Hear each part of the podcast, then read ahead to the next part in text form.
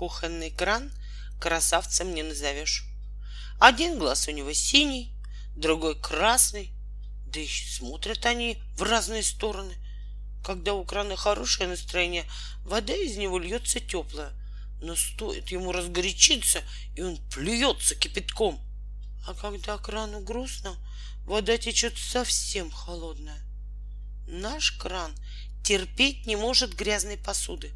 Как увидит в раковине гору тарелок и чашек с блюдцами, сразу же и перемоет. Один раз, дело было зимой, кран простудился и заболел.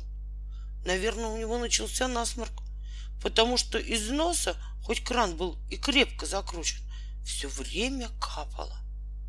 Может, дать ему носовой платок и лекарство от насморка? Забеспокоился я. Но мама не согласилась. Думаю, лучше позвать сантехника, сказала она. Когда через час прибыл сантехник с гаечными ключами и другими страшными инструментами, кран, похоже, сильно испугался.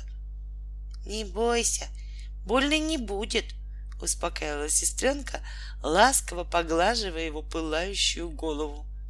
Вскоре кран выздоровел, снова повеселел и посмотрел на нас разноцветными глазами, красным на сестренку, синим на меня, так, будто хотел сказать спасибо.